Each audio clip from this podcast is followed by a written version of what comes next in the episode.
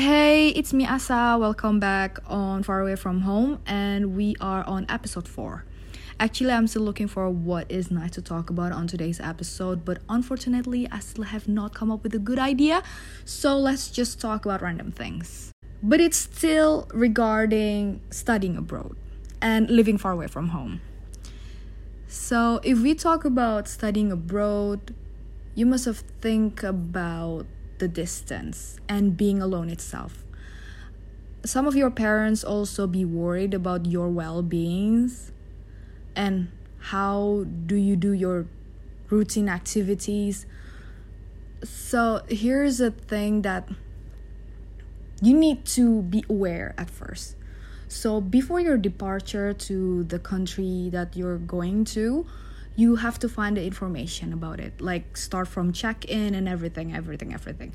Especially during summer if you go to your um, country the destination your destination country and it's on august or summer holiday then you need to be aware of it because some of the airport is very crowded.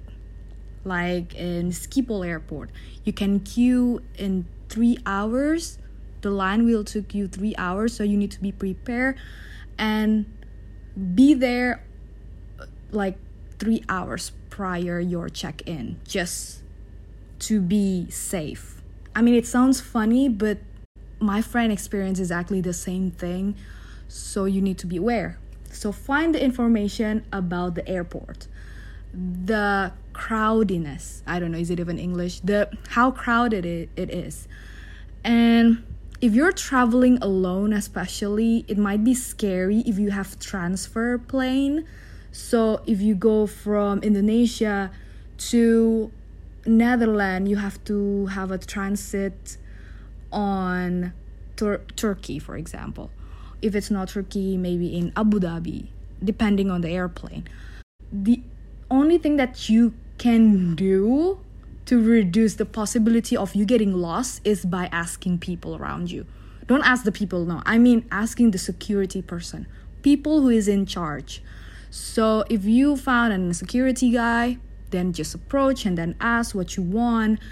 And if you're confused about some things, also don't be hesitate to ask with people.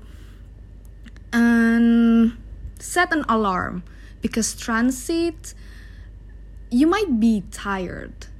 Although you only sit down on an airplane but it's actually tiring. And during your transfer time you have to set an alarm to remind yourself. If your next flight is on 3 in the morning then you have to set an alarm like 15 minutes or even 30 minutes prior to the next to the next flight. So just to remind you probably you fell asleep but I do recommend you to stay awake and not sleep. So just waste your energy during the transfer and then once you get into the next flight you can sleep. But if you cannot hold the sleepiness, it's okay, just sleep, but take your belonging very close to you. And once you arrive to your destination, you can do whatever you want to do according to your priority. If you think a little relaxing time is what good for you, then go ahead. But if you have the urgency to buy the essential goods for the next day, then also go ahead. You also need to prepare some application if you need some because there are several uh, application that save me quite a lot. I like to share my location to my friends or yeah, my friends and my cousin. The application name is Zenly. So we can track down the our location to people that we're sharing with. And then the second application is Google Maps. This is essential for me because I don't know the route and I don't know the public transportation that I need to take for the destination that I'm going to. So Google Map helps me a lot because in Google Map they give you some recommenda- recommendation of the route and the available transportation that you can use to your destination. So Google Map is important for me. And I always keep my phone close to me and reachable so just in case something happen i can grab it very fast but keep it safe and don't forget to use the the what is that the weather you also need this application so check on the weather first before you go if it's going to rain don't forget the umbrella or just use um anti water or I'm sorry, water resistant coat. But if it's too hot for you, you can use umbrella. And if it's winter, don't underestimate the winter. Use coat, make yourself warm. If it's summer, just makes just use some comfortable or anything thin for you so you are not sweating on your way to the destination and back to your apartment.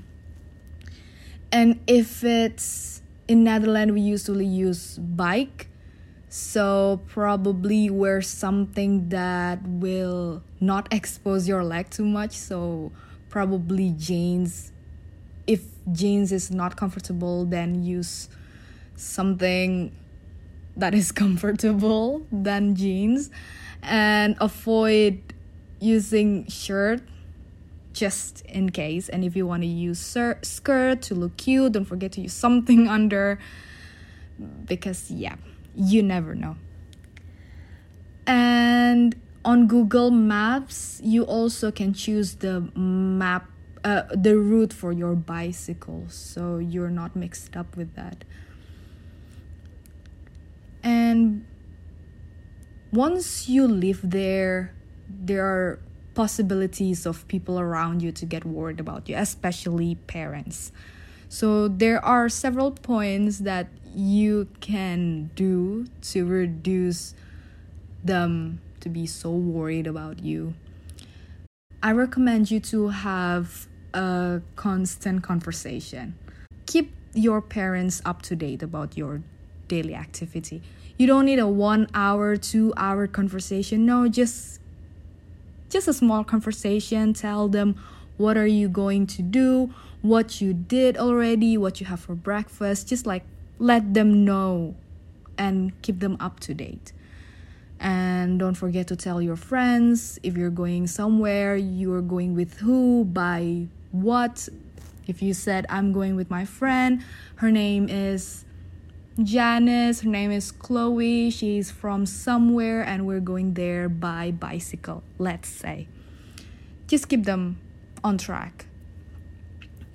And I also recommend you to give your friends contact number to your parents, but with your friends um, permission, of course.